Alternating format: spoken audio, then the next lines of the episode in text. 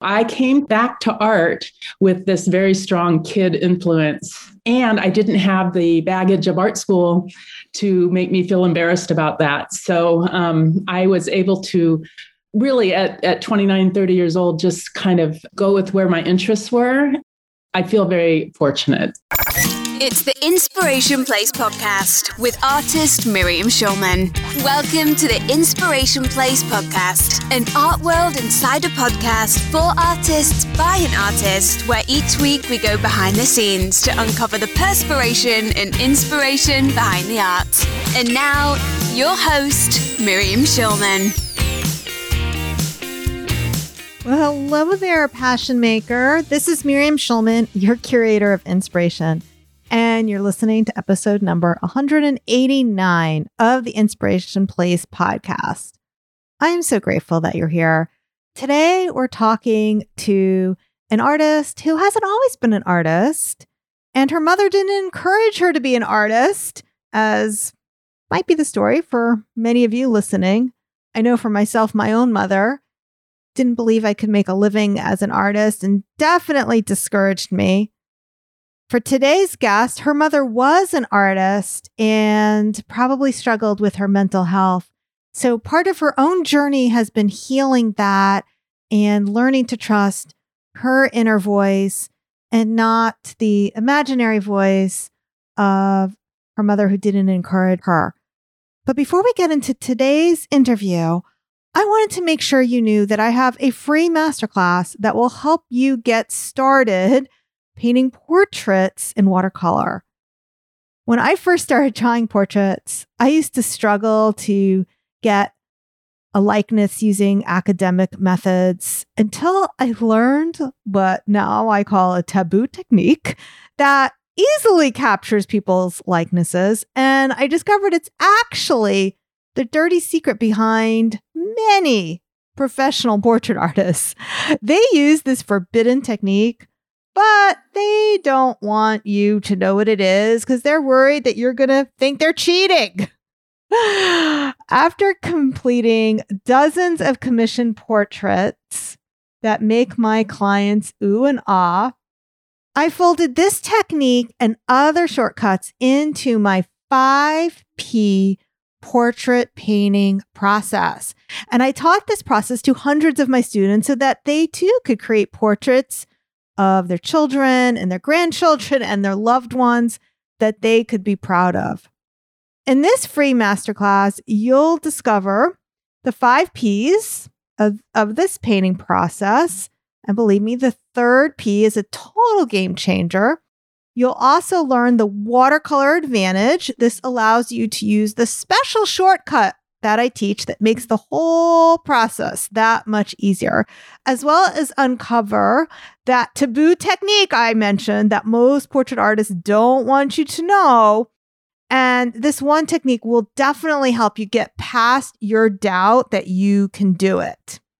Plus, the best part is you'll get to watch me demonstrate live to see these principles in action to sign up for this free masterclass, which, by the way, it's less than an hour, and you can choose between a bunch of different times and days, go to schulmanart.com forward slash demo, as in D E M O. Now on with the show. Today's guest is a painter, illustrator, and creativity workshop instructor known for her fun and innovative projects and techniques designed to help adult students rediscover a more spontaneous, playful approach to creating. She's the author of three instructional art books, including Drawing Lab for Mixed Media Artists, 52 Creative Exercises to Make Drawing Fun, drawing and painting imaginary animals, a mixed media workshop, and The Art of Silliness, a creativity book for everyone. Together with her husband Steve, they produce online art classes in drawing, painting, and mixed media through carlasonheim.com. Please welcome to the Inspiration Place, Carla Sonheim. Well, hey there, Carla. Welcome to the show. Thank you so much for having me. Well, I'm so excited to talk to you. First of all, where in the world are you? I live right now um, near Seattle, Washington, in, in the town right below, right south of Seattle. Um, we've been here 12 years, but I've spent my adult life moving from different states every 10 years or so. So I've landed in the Seattle area. Our grandkids are here. We, we love it. So we're here. We, we figure our next adventure when we hit 10 years was to stay where we are. So, so, so, we're going to stay in Seattle for at least another few years. um, my childhood was all about moving around like every two years. So when I, when my husband and I got married, I said, we're staying in this house forever. And actually, forever just ended. So we oh. are um, selling our home of 25 years. And wow. yeah. And now we're moving to New York City. And it almost feels like preparing for the afterlife since I had always thought we'd live here forever. And now right. it's like, no, there's a whole nother life after this one. So Oh, that's exciting. New York City is wonderful. It's kind of cool getting older. Like when we were young, we always thought, I don't maybe you didn't have this feeling, but to me, it's like I always feel this every decade, like, wow, I'm just getting started. And wow, this is so exciting. Do you feel that way too? Totally. I, I felt like I felt like my 20s and even my 30s were sort of the most pressure I put on myself for not getting enough done, like not being further ahead. And it's sort of like I just kept living and working and and by I'm I'm 58 and when I see myself now I'm kind of like, "Oh, I've done some things." but it never felt like I was doing enough, right? And now eh, in my 50s I'm feeling like uh, it's it's good. There's enough years have gone by uh, enough drawings have been made. I I have something. That's cool. I've always admired. Um, so I've been kind of aware of your art for a long time. I've always admired like your whimsical cats. Oh, thank you. Yeah, I, I bet that's a popular class too.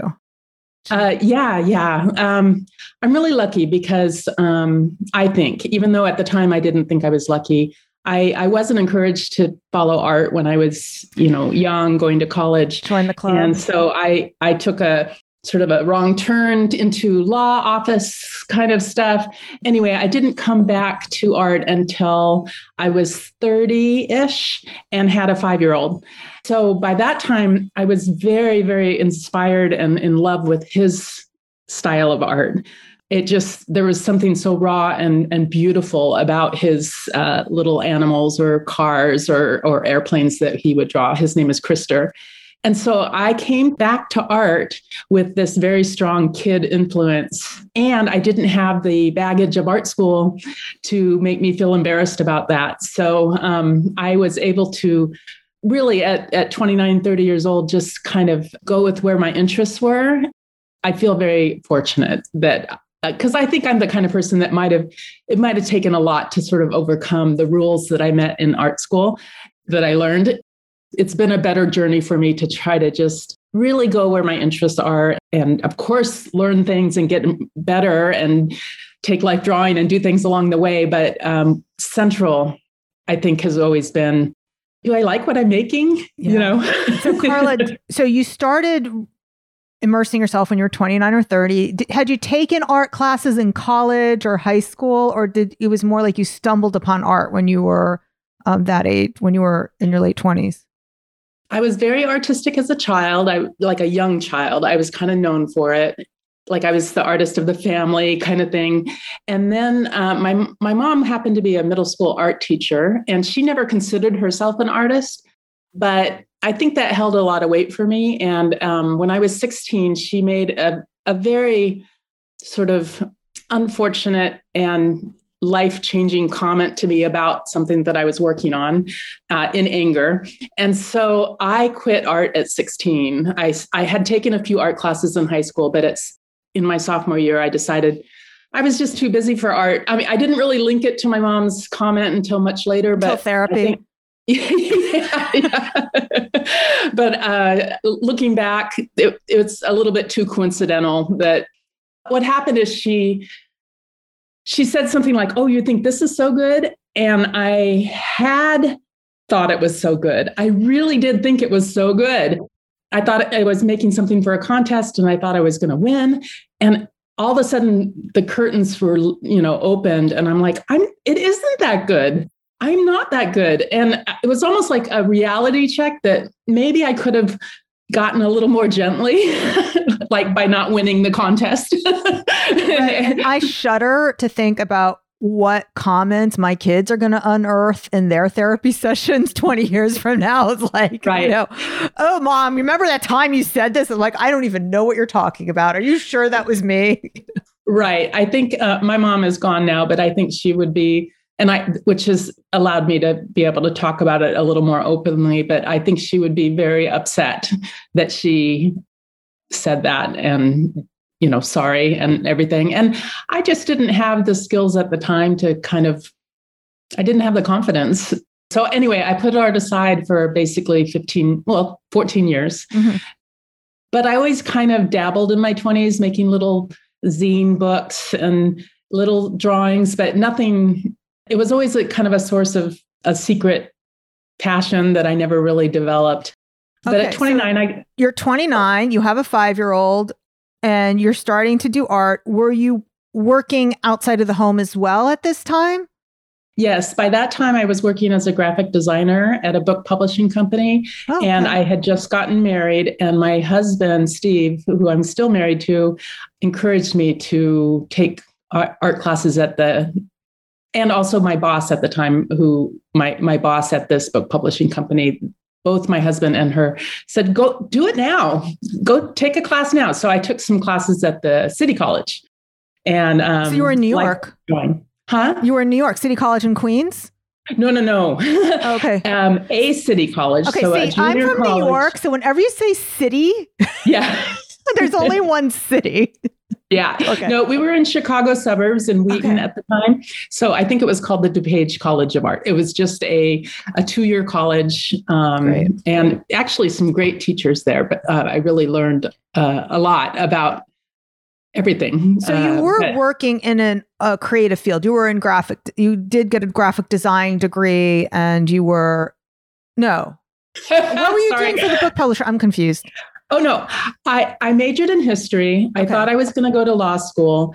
I ended up getting pregnant um, when I was 24, and at that moment, I decided if I'm going to be a single mom, which I was at the time, I need to enjoy what I'm doing. So I switched from law office work to publishing, and for a long time, I worked as an editor writer in publishing. And then when I got married, I decided to switch careers again and start with graphic design. So um, I'm self-taught in just every aspect of everything. And and believe me, when by the time I got into my 40s, I'm like, what am I, what have I done with my life? you know, I've been a, a beginner and a beginner and a beginner and a beginner. Um, but it it looking back, it all was training ground to what I'm doing now. So So when did you make the leap from I'm painting for myself or I'm creating for myself to I'm going to monetize this, either selling your art, selling your designs, or teaching. And I'm not quite sure in your journey what you started doing first. You can tell me that yes. as well. Well, I was working at a, um, by this time, I was working at a magazine as an art director, and I had a very, very busy schedule. And I, um, I was pretty unhappy in the job because there's just you know office politics are very hard for me. I um i'm really an honest person and whenever there's like a little dishonest stuff going on I, it really it hurts my heart right? So i was pretty unhappy and so we decided that my husband would sort of support us for a while with his photography work and it was during that time i started um, I was more free to both do my own art and also volunteer at my son's elementary school classrooms. So I was sort of a parent going in and and teaching kids art projects. You know, the the teacher found out I was creative, and so I started doing that. And so for the next few years, I basically was sort of just trying to make it as as an artist. I was trying to get into little galleries. And um, then we moved to Colorado, a small town that was an artist town. And I really tried to make it as an artist. And I had my fingers in all kinds of pots. But the teaching is what I was really passionate about the teaching. I loved to teach. Um, I loved to teach the kids. And then I started getting asked to teach adults. And so when I was meeting these adults who were uh, they loved to collage and paint, but they were afraid to draw. And so I started teaching the adults in the same way that I taught the kids, and that is real drawing assignments, but in a fun way.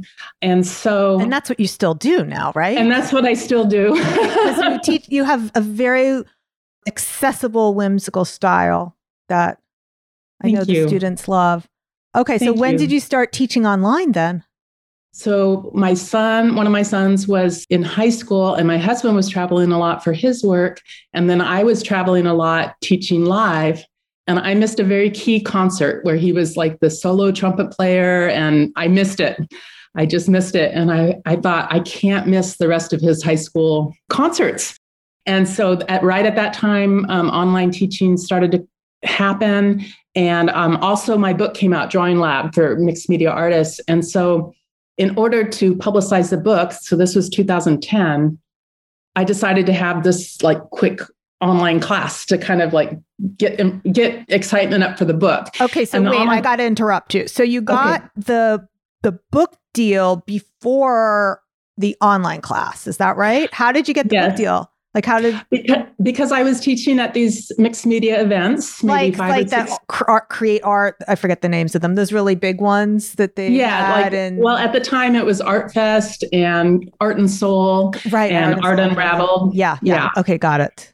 And so um, Mary Ann Hall, who was the editor of Quarry Books at the time, she would go to these events and try to meet potential authors. Cool. So um, I met her once, and we kind of hit it off and actually my first proposal to her as a for to do a drawing book, they didn't want it because they said they don't do drawing books. They're a mixed media, you know, collage painting kind of thing. But I, I sort of showed them what I meant that it wasn't a traditional drawing book, yeah. that it was incorporating your own hand into your mixed media work. And so then I got that book uh, contract and it did really well, which is why I do what I do now because that book has sort of still a platform the, for you. Yes, it's yes. been the, the, the seed. mm-hmm. That's excellent. So anyway, to to to uh, market the book, I did an online class that was no video, just PDF based. And then about a year or two later, I'm like, uh, I asked my photographer husband, who knows a little bit about video now, you know, can you just set me up with my iPhone so I can do a video? And he said, no, I can't. And I'm we like, need what? a camera. We need a video camera, right? Yeah. He's like, we're going to do it right if we're going to do it. and I remember being so frustrated. Like, why does he have to make everything so hard? But uh, anyway, of course. But in some uh, ways, it would... makes it easier. So just so you and, and also the listeners know, so I started my first online video class also around 2012, 2013 and what I did was I got this high school student. I said, Show me what video camera to get, show me what video editing software to use. And I still use it. And I still make the argument that it makes things easier to do it that way. What do you do you feel that way now or have you switched to the iPhone for doing things? Oh no. And it's certainly easier for me because Oh no, which? Lucky. Oh no, yes, you you still use the video camera or oh no, now you do the iPhone. But we still use the video yeah, cameras. Okay, right. Steve is a photographer through and through, so yeah. he has the three camera set up, and he um, oh, he's wow. the production guy. And and somewhere around maybe 15, 16, he came over full time to do the online classes oh, with me. Great. Um, yeah. So um, at first it was just me teaching online classes, and then about the time he came over, that's when we started adding other teachers. Okay. So we're we're kind of a production. I mean, not it's not. Uh, we're not producing all the time, but we do do about seven or eight new classes a year with guest teachers. That's awesome. And so, from what I understand, then is they come to you and you actually film and produce the class. It's not like this. Yes. That's awesome. Okay. Yes, we. My husband, again, being so such a stickler for quality, we never really felt. We did try it once or twice to have an artist send in some, you know, a video that they had taken, but he he couldn't couldn't get his head around having uh, such a difference in yeah. sound quality or yeah. or lighting or whatever. He really loves the consistency and everything. So we do it. We I do it, and that's why we can only do seven or eight classes a year. Wow, that's fantastic. All right, so that leads me now to uh, another question. So you got your start doing these in-person events. And I know in 2020, these have all sadly been shut down. In fact, somebody though messaged me today and said, Do you know of any in-person things starting up again? Are you still involved in those communities? You teach in person? Do you know that these things are happening again yet? Uh, I I believe the art and soul events are still are happening again. Um, I don't teach in those events anymore, really because the online class I, I'm I'm sort of like uh, I can only do one thing well at one time, you know, and online classes is a focus right now. Although I, before the pandemic, I did uh, always make a point of trying to teach one workshop a year and take one workshop a year so that I could remember what it's like to be a yes. student and I can remember what it's like to be in a, a real time classroom so that when I'm doing on video, I'm remembering those questions or, or the problems that people are having. I couldn't um, agree so, with you more. That was something that when I was building my online classes that I kept working as an in-person teacher and it definitely wasn't for the money. you yeah. know, it was like a community thing but it yeah. really helped my my teaching because mm. then when I was teaching, I could anticipate yes. what it was people would be struggling with. Where if you're only teaching online, you can't do that. In fact, when right. artists come to me and they want to build an online class, I said, I tell them teach something in person first. Make sure you know what it is that people want to learn, want to do, and what they're going to struggle with. Exactly. Yes, and so um, my my live teaching these past five years or so has been through um, Bellissima Art Escapes, which is a smaller. She she does some classes in uh, Washington State here, but she off, I taught in Mexico, so she, it's like this whole you know it's like a week long trip that we take and we eat really well and we make art for a week. So that those that has been my that has until the pandemic that was my teaching outlet every year. So that's and where you teach, not where you take. That's right. That's the, right. The eating really well got my attention by yeah. I was like, oh, eating really well and art. That's I know. Great. Kathy Vazani used to work. She's the organizer or she's the owner, and she used to work doing events for chefs. So she knows all the great places to eat and and yeah, so she really she it's kind of like it's this double uh, you know, art and good food. okay. Very fun. that's, that's really fun. Okay. So, how do you get inspired? Well, I would say that if I'm in a good place mentally, which is not always the case, because I do have clinical depression, and even though it's managed so well now, uh, after so many years, I, I'm on the right medication. I, I have good support around me. Everything's fine. But, you know, there's some days chink, uh, it goes down. Um, go I, blues. On those days, I'm not inspired by anything. Mm. yeah. um, but most of the time, I'm doing pretty well, and I, I would say that I, whew, you know, the last few years has been really hard for for a lot of us artists. Sources of our inspiration have were dried up. Now it's only just beginning again. Like if if travel was something that so I'm not going to talk about me personally. So for me mm-hmm. personally, I'm sp- having lunch with friends, going into New York City, traveling, all those things were suddenly taken away. And yeah. I know for me personally, that took a huge toll on my inspiration and creativity. And when you continue to be teaching as as I was and I assume you were as well during the same time, then you're constantly helping other people get inspired and your own creative well starts to run really dry. I just want to acknowledge that challenge. Yes, um, it did. Of course, when the pandemic sort of, we all were so surprised in March of 2020, and we didn't know, you know, what was going to happen. And suddenly, teachers, we had to cancel all the teachers that were coming to film. And I, I basically spent the next two years kind of making up for like having to step up my teaching uh, more than I had been. Right. To, so you were forced to output without yes. without getting as much input, right? Right. And it really did take its toll. And then also in March 21, my mother died. Oh, I'm so sorry and to hear that. Thank, thank you. And um, that sort of put me into a bit of a tailspin creatively for the next six or eight months or so. And so we decided, uh, Steve and I decided this year that I would pull back on teaching just a tiny bit. So the only, usually I would teach my year long class, and then also I would teach one or two other classes. We've dropped those extra classes, and I'm only doing sort of maybe half of the, the year long. Like my portion is about half because we have guest artists that are doing the other half. So I've really been able to basically to take a sort of half sabbatical uh, the, and i'm starting to really feel uh, i mean it's really important to take care of yourself and rest and it's scary because it's like not as many people are going to sign up maybe for the class because it doesn't seem as as much, right? And that happened. Uh, there was a, a, dip in numbers, but it's so worth it when now I feel like I have some space to innovate again. So, um, as far as things that, that inspire me, I, I'm very inspired by other artists' work. I love the Paul Klee and Picasso and uh, that era. Um, I love outsider art, which is sort of a, rugged folk art. um, I love children's art. I love contemporary illustration. So those artists really inspire me. Our other art.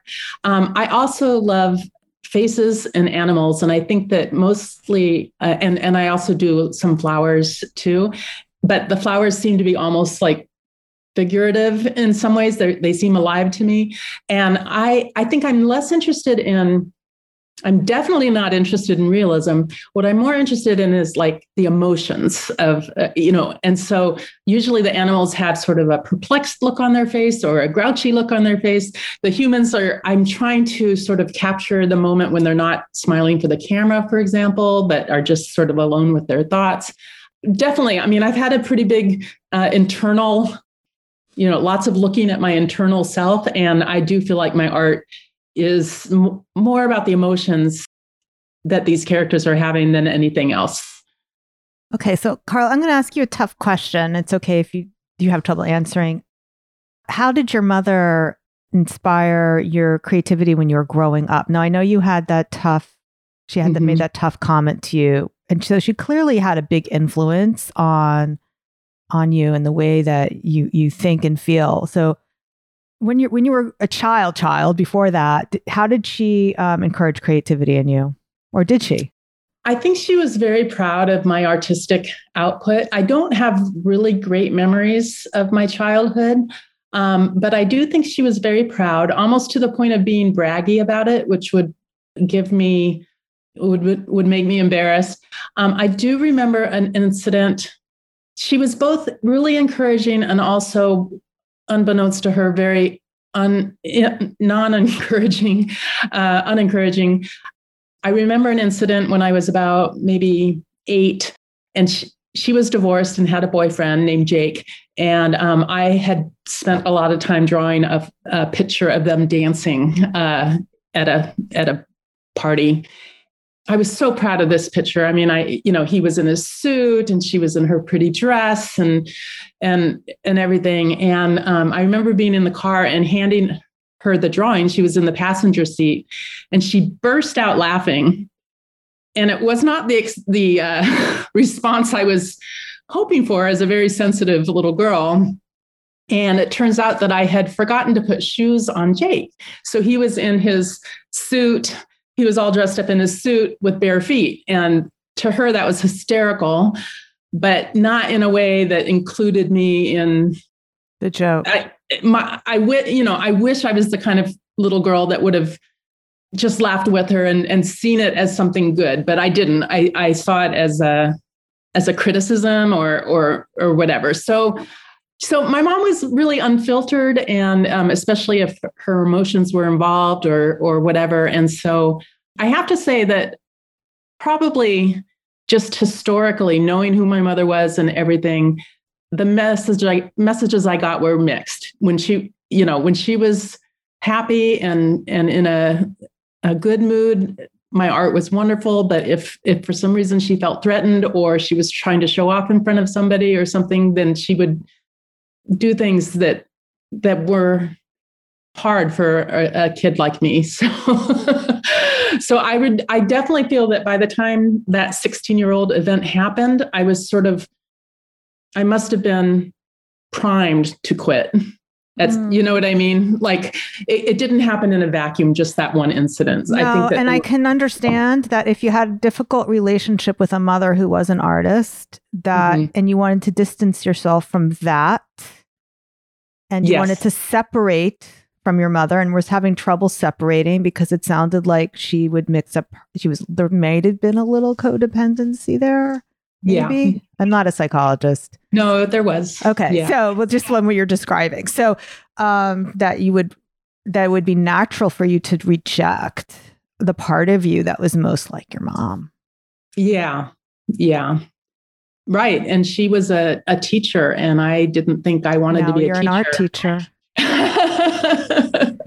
so I didn't go to school to be a teacher, but it came it came through anyway. And I'm really I, I have to say that I do remember calling my husband when I was teaching at one of these events, and we'd had a really good class. I'd had a really good class with eight people, and some people had come in and they didn't draw at all, and other people had drawn for years, but they had lost their joy of drawing. Mm-hmm. And they all left so happy, and I was so happy. And I called my husband, and I'm like, "This is my mission. This is just what I need to be doing."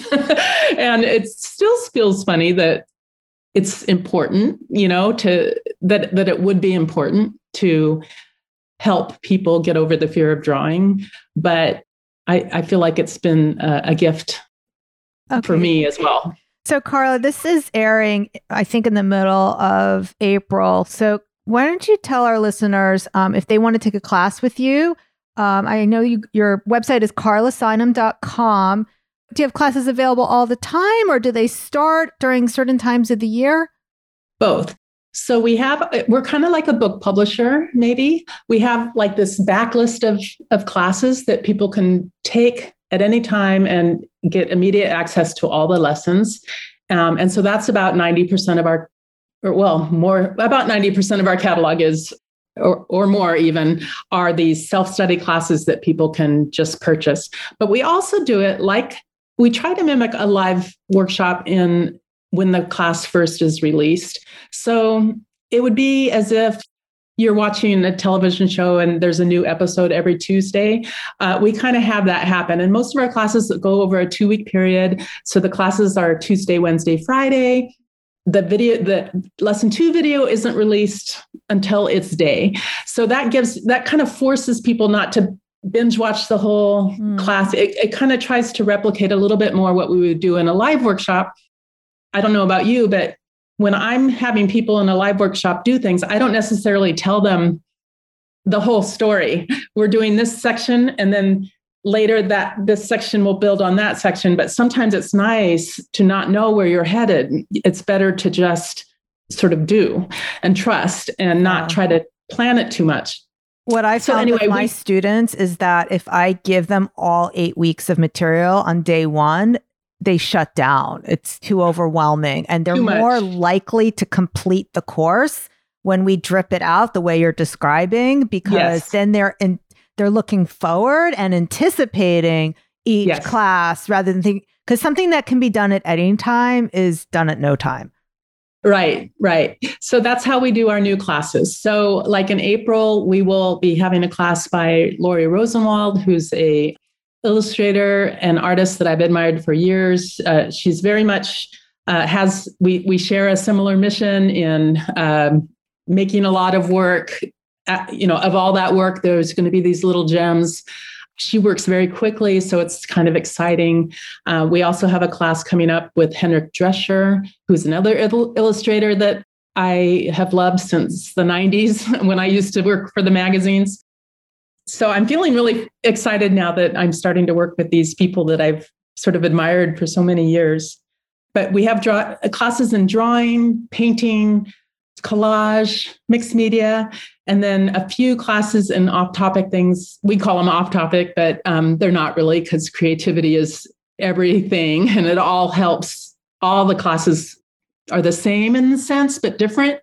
And we have classes in weaving and bookbinding and then caustic painting and can't remember. All but. right. Well, there'll be a lot to explore when they go to your website. Carla, thank you so much for joining me here today and sharing so authentically and vulnerably. I really appreciate it. And don't forget, if you liked this episode, you'll have to check out my free masterclass.